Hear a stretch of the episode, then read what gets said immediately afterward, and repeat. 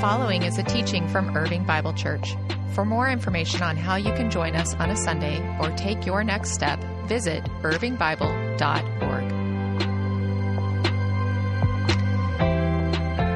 Well, good morning, everybody. So glad that you are here, especially that you're here after losing an extra hour of sleep last night. So I just have this sneaking suspicion that our uh, online attendance this week is going to be up just a little bit. Folks that just couldn't resist the temptation to join for worship in their pajamas this morning. So really glad that you're with us, whether you're online or you're here in the room. Pray for your pastor because right after this service, uh, I hit the road for a college visit road trip to Chicago with three teenagers. So pray for me. I, I need it. Uh, and uh, we're going to have a great time this week. But uh, um, before we dive into the sermon this morning, I want to just do a little family business with you. Over the last couple of weeks, we have had about 210 kids in our children's ministry, which is fantastic. Um, that is uh, numbers that are getting back to what things looked like for our children's ministry back before the pandemic began. And um, it's a great problem to have, but it is a bit of a problem. That's about 50 more kids than we've seen on average over the course of the last few months. So it's wonderful to have all those kids, all those families, but 50 extra kids means we need more of you.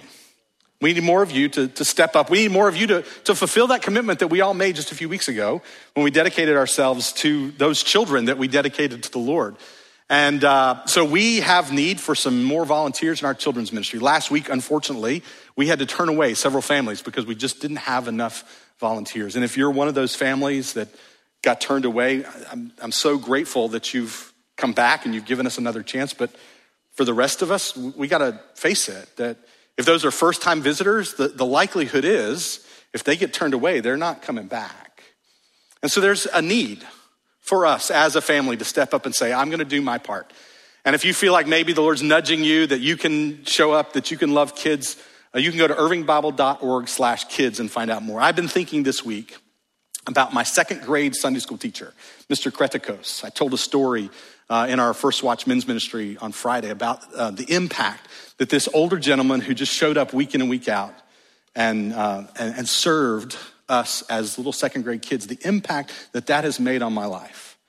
And, and you have an opportunity to make that kind of impact on the next generation here at IBC. I believe one of the most important tasks of the church is the passing along of our faith to the next generation. So go to irvingbible.org slash kids and find out more. All right, if you have a Bible with you, uh, turn with me to Judges chapter 17. Judges 17 this morning. Um, we were in Deuteronomy last week, the fifth book of the Bible, the fifth book of the Old Testament. Now we're two books to the right uh, Deuteronomy, Joshua, and then Judges. We're going to be in Judges chapter 17 this morning. I want to tell you this morning an obscure little story. It's an odd story. It's an obscure little story. In fact, I, I, I, venture to guess that it's a story that most of you, if not all of you, have never heard a sermon on in your life. And yet, it's a story that I think has a very important lesson for us about the seduction of autonomy. We are in the second week of a sermon series that we're calling The Story of Us. We began our year together here at IBC with the story of God, eight weeks where we did an overview of the big biblical story. And now, during the season of Lent, we're, we're focusing in on the story of Israel using Israel's story between the time of the Exodus and the exile, using Israel's story as a mirror in which to see ourselves. Recognizing that there are these patterns that recur in the story of Israel, these patterns that reoccur that is a kind of downward spiral in their lives, that oftentimes are the same patterns that continue to show up in our lives today. And so we see the story of Israel is the story of us. And this morning we're, we're uh, looking at one particular story, a, a story of one guy at the end of the book of Judges, but who in some sense represents the whole story of the book of Judges. Like, like this guy illustrates what's happening in the life of the nation. It's a guy named Micah, not to be confused with the prophet Micah who would come along later. That guy's a great guy. But this guy, his name, Micah, means who is like the Lord? And the answer is definitely not Micah, right? This guy is is a mess, but he teaches us something about the seduction of autonomy. Week one of this series, we said the first pattern that begins this downward spiral is forgetfulness. When we forget to remember all that the Lord has done for us. And from there, it leads then to this next pattern, which is autonomy.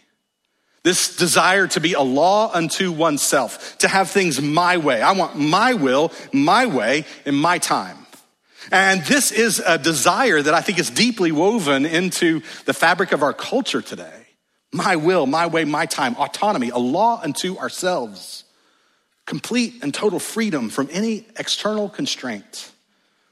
But it's not only a pattern that we find alive and well within our culture, but it's a pattern that we find alive and well in many of our hearts.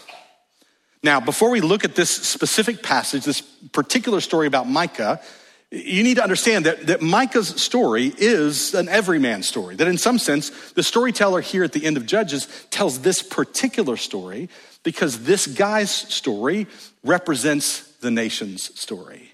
That, that this man is every man. That the story of them is, in fact, the story of us. And, and, you need to know a little bit about what's going on in the book of Judges in general. The period of the judges in Israel's history is the period of time after God has delivered his people from exile in Egypt. They've had 40 years of wandering in the wilderness, and now he has brought them into this land that he has promised them. And, and Israel has taken occupation of the land that each of the 12 tribes has now settled in their geographic region. And then what happens is they do exactly what God warned them not to do. They forget to remember.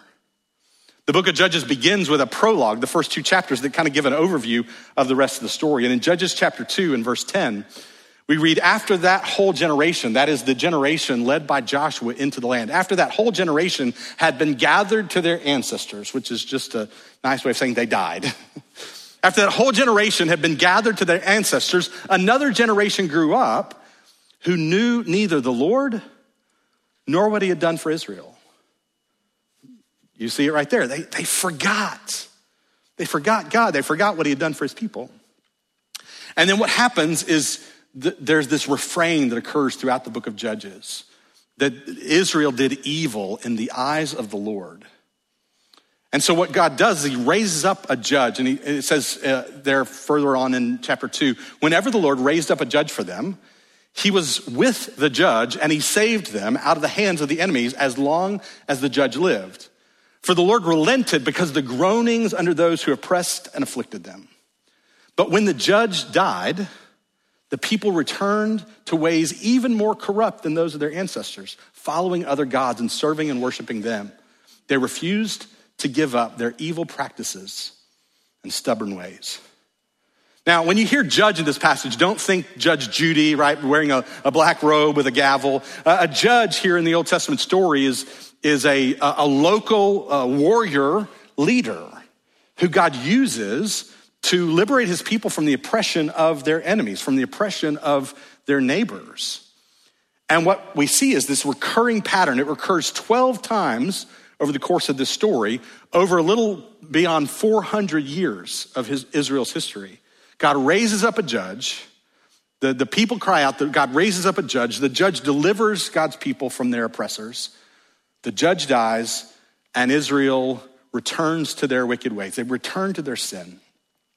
And yet, each time it goes a little deeper. Each time it gets a little worse. And so, Judges is a really dark period in Israel's history.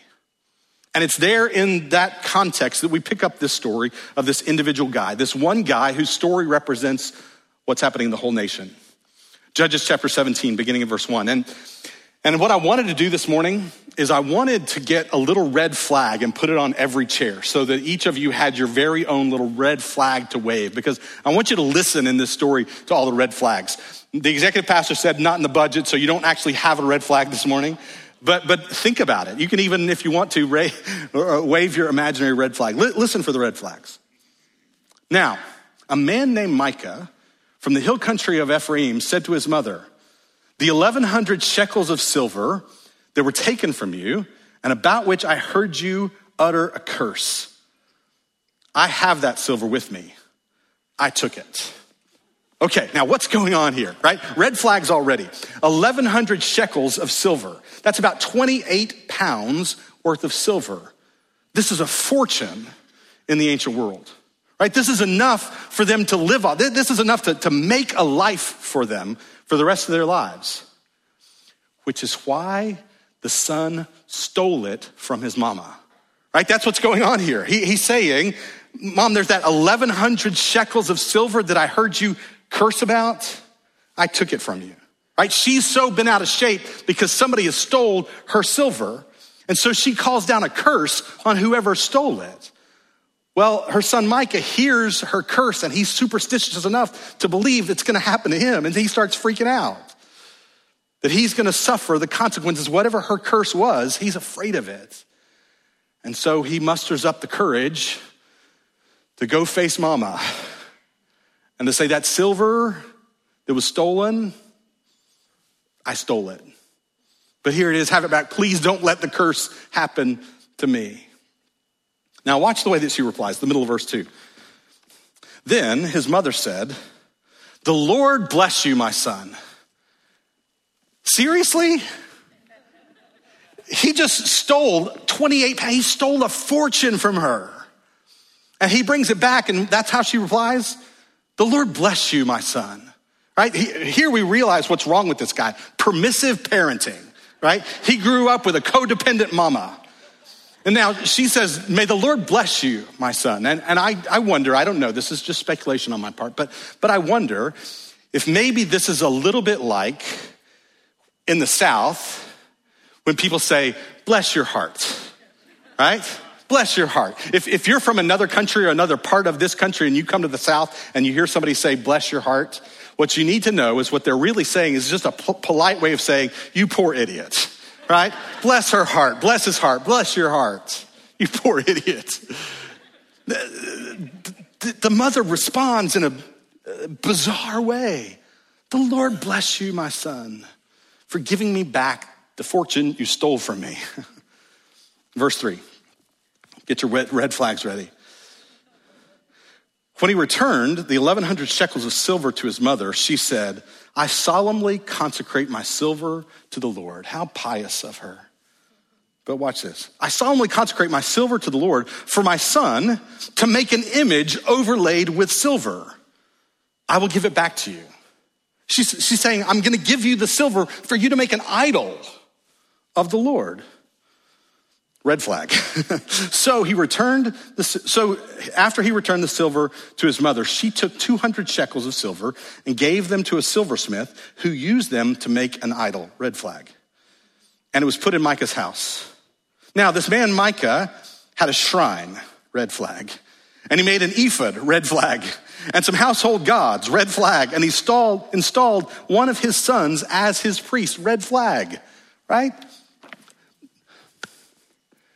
Now, notice on the front end what she says I consecrate my silver to the Lord.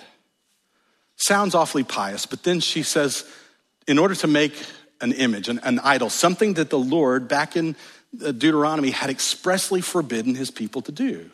Right? God made it abundantly clear, unambiguously clear, that you should not make an image of me.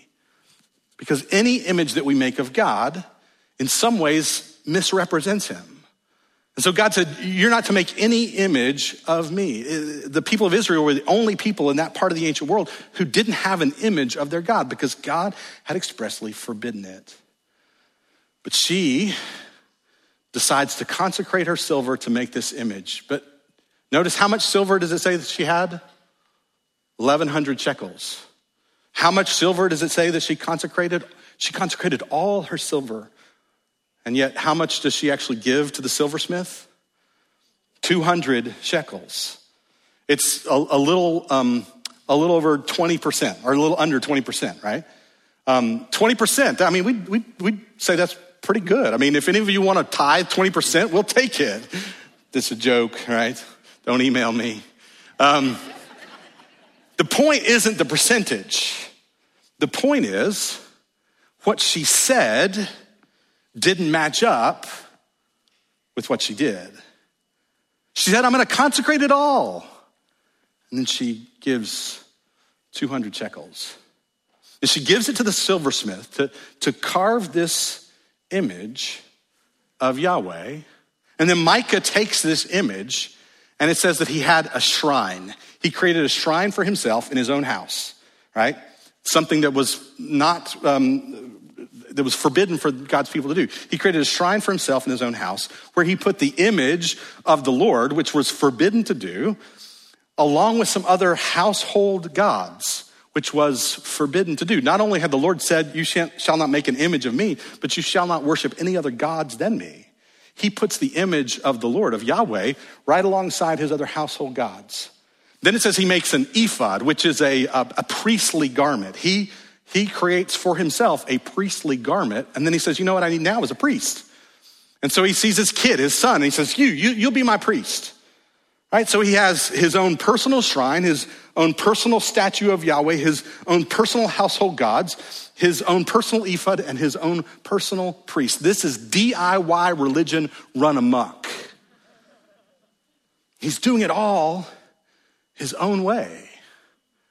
I mean, right here in just these five short verses of this obscure little story, they have broken nearly all of the Ten Commandments in the space of just five verses because they go their own way. And then watch what the storyteller does. He tells us what's going on. He tells us why this story is being told. Verse 6. In those days, Israel had no king, and everyone did what they saw fit. I really like the older translation. Everyone did what was right in their own eyes. Because throughout the story, it said over and over Israel did evil in the eyes of the Lord, in the eyes of the Lord, in the eyes of the Lord. And then we come here and we see everyone did what was right in their own eyes. Everyone was doing exactly what Micah did my will, my way, my time. This is the seduction of autonomy. Now, there's three things I want you to see in this story about the seduction of autonomy. And the first one is this the seduction of autonomy is to honor God with our lips, but to deny Him with our lives. Right? The seduction of autonomy is to honor God with our lips, but to deny Him with our lives. I mean, Micah and his mama, they talk a really good game. I mean, the name of the Lord is on their lips. They, they talk a really good game, and yet the things they say are denied by the way they live. And while we look at this story and, and find it almost comedic, it is reflective of the very same tendency in our own lives. Our stories might not be nearly as comedic but they're every bit as foolish. That, we talk a really good game, many of us, and yet, aren't we prone to deny with our lives what we say with our lips? Aren't we prone to, to, to have those patterns in our lives that we know God doesn't want for us? that we know threaten our most cherished relationships, that, that, we know are not good for our souls. And yet we say, I want my will, my way, my time. The seduction of autonomy. To honor God with our lips, but to deny Him with our lives. The second thing I want you to notice is the seduction of autonomy is to make life work out of our own resources. The seduction of autonomy is to make life work out of our own resources. And this, once again, is as ancient as the fall, the, the story of the human fall into sin, all the way back in Genesis. Sin enters the story, and it's immediately followed by shame.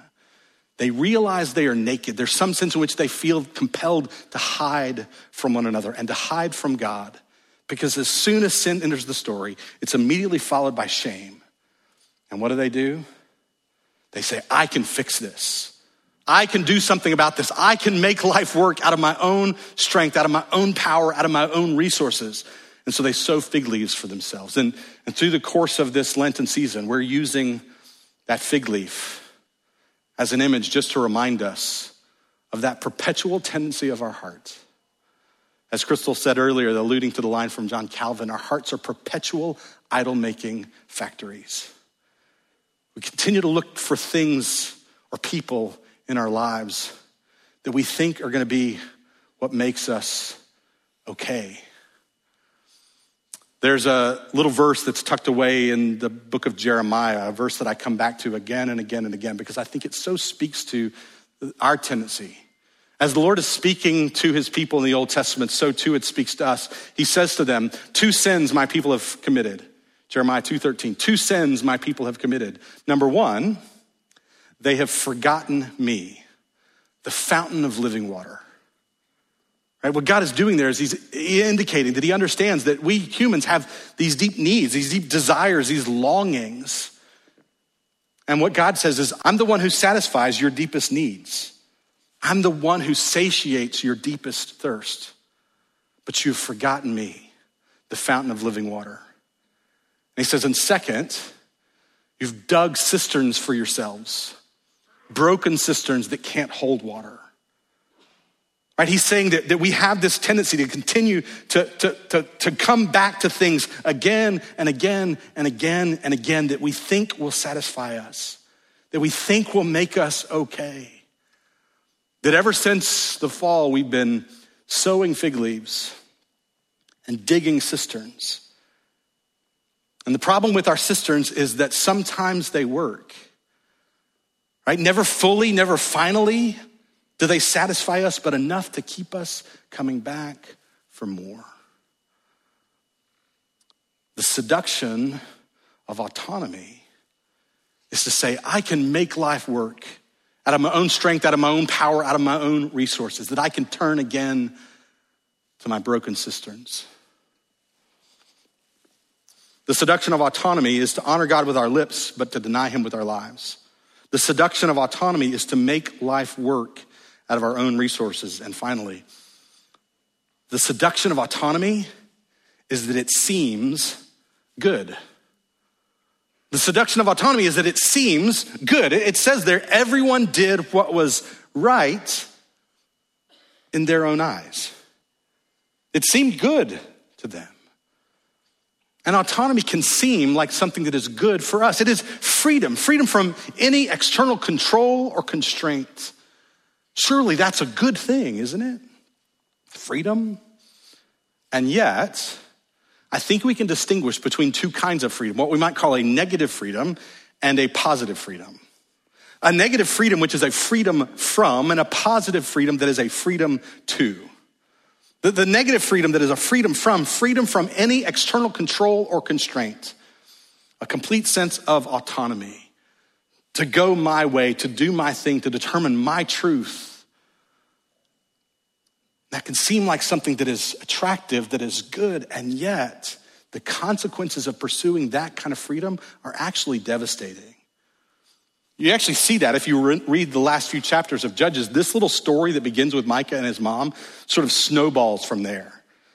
And the consequences of the story as they play out eventually lead to um, sexual violence, to murder, and eventually to outright civil war. And it's an ugly story that begins just with this little seemingly harmless tale of Micah and his mom. The consequences of living in that kind of freedom from constraint are actually devastating.